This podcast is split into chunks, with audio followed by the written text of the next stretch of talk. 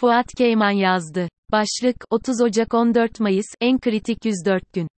Cumhurbaşkanı Erdoğan, en sonunda bekleneni yaptı. 14 Mayıs, Türkiye'nin tarihi, dünyanın 2023'teki en önemli seçimlerinin yapılacağı gün. Cumhur İttifakı'nın Cumhurbaşkanı adayı olan Erdoğan, 73 yıl geriye giderek, 14 Mayıs'ın tarihsel ve siyasi önemine gönderimde bulunuyor. 14 Mayıs 1950, CHP iktidarına karşı, muhalefette olan Demokrat Parti'nin, yeter, söz milletindir, sloganıyla kazandığı seçimlerin tarihi. 73 yıl sonra yine kazanacağız diyen Erdoğan, Türkiye'yi, bugün itibariyle 110 gün sonra yapılacak seçim sürecine kitlemiş oldu. Millet İttifakı ve altılı masa içinse, halkın, milletin önüne çıkarak, Türkiye'yi, yapacaklarımız, vizyonumuz ve yol haritamızla daha iyi yöneteceğiz, diyeceği, 30 Ocak toplantısı, neden itibaren ülkenin ve kendisinin kaderi için 104 günlük kritik dönem başlamış olacak. 14 Mayıs, hata mı? Bu tarih, ilk başta garip gözüküyor. Çünkü, 14 Mayıs 1950'de, CHP uzun süredir iktidarda, Demokrat Parti muhalefetteydi. Milleti muhalefet, iktidarı CHP temsil etmekteydi. Adnan Menderes, iktidarın değil, muhalefetin, milletin temsilcisi rolündeydi. Bu temelde de bugünün 14 Mayıs'ında, iktidardaki AK Parti CHP, muhalefetteki altılı masa ise muhalefetin ve milletin temsilcisi oluyor.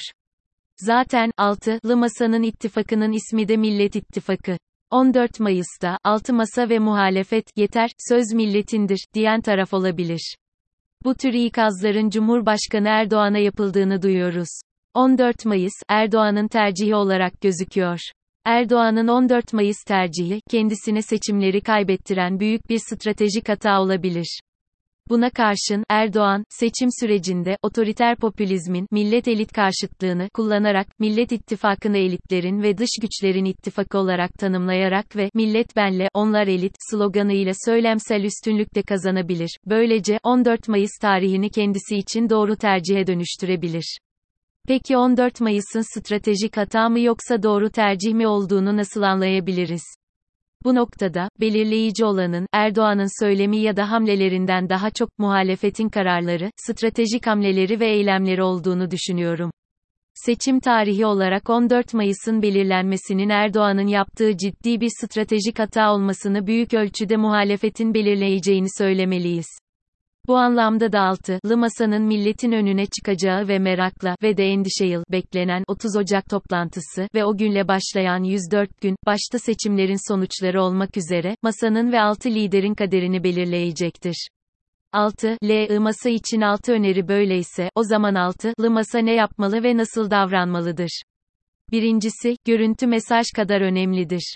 30 Ocak günü 6 lider ve belki de büyük haksızlık yapılan İBB Başkanı Ekrem İmamoğlu ile birlikte sahnede hal, tavır ve söylemleriyle birlik, beraberlik ve ülkeyi biz daha iyi yöneteceğiz mesajını vermelidirler. Ancak birlik ve beraberlik görüntüsüyle açıklayacakları hedefler, politikalar ve projeler inandırıcılık kazanabilir. İkincisi, 104 gün kalmış seçimlerde hala adayın belirlenmemesi seçmen gözünde büyük bir muğlaklık yaratmış olmakla birlikte, eğer Cumhurbaşkanı adayı Şubat ayında açıklanacaksa, bu noktada bir sorun olmadığı mesajı net olarak verilmelidir.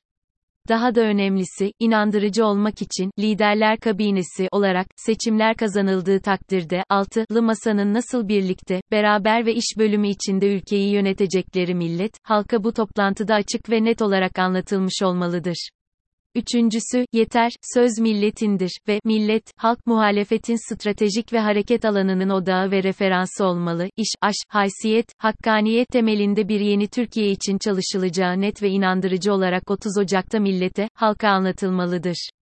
Dördüncüsü, seçimlerin sonucunu, milletin, halkın belirleyeceği, her oyun ve, sözün millette olduğu, vurgulanmalı. Bu bağlamda da iktidar eleştirisi kadar, hatta daha önemli olarak, milletin, halkın vicdanı, na seslenilmelidir. Beşincisi, seçim güvenliği ve seçim adaleti için çalışılacağı ve bu anlamda birlikte ve beraber olunduğu güvencesi verilmelidir.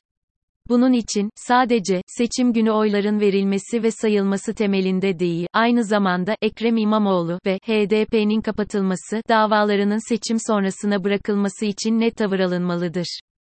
Nokta. İsimlere ve partilere bakılmaksızın, her iki davanın, eğer seçim sürecinde siyasi yasak, kayyım atama ve parti kapatma kararlarıyla sonuçlanırlarsa, Türkiye'yi seçimleri şaibeli ülkeler, listesi içine sokacağı vurgulanmalıdır.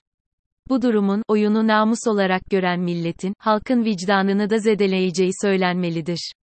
Örneğin ben, isimlere bakmadan, Türkiye Cumhuriyet vatandaşı ve seçmeni olarak böyle düşünüyorum.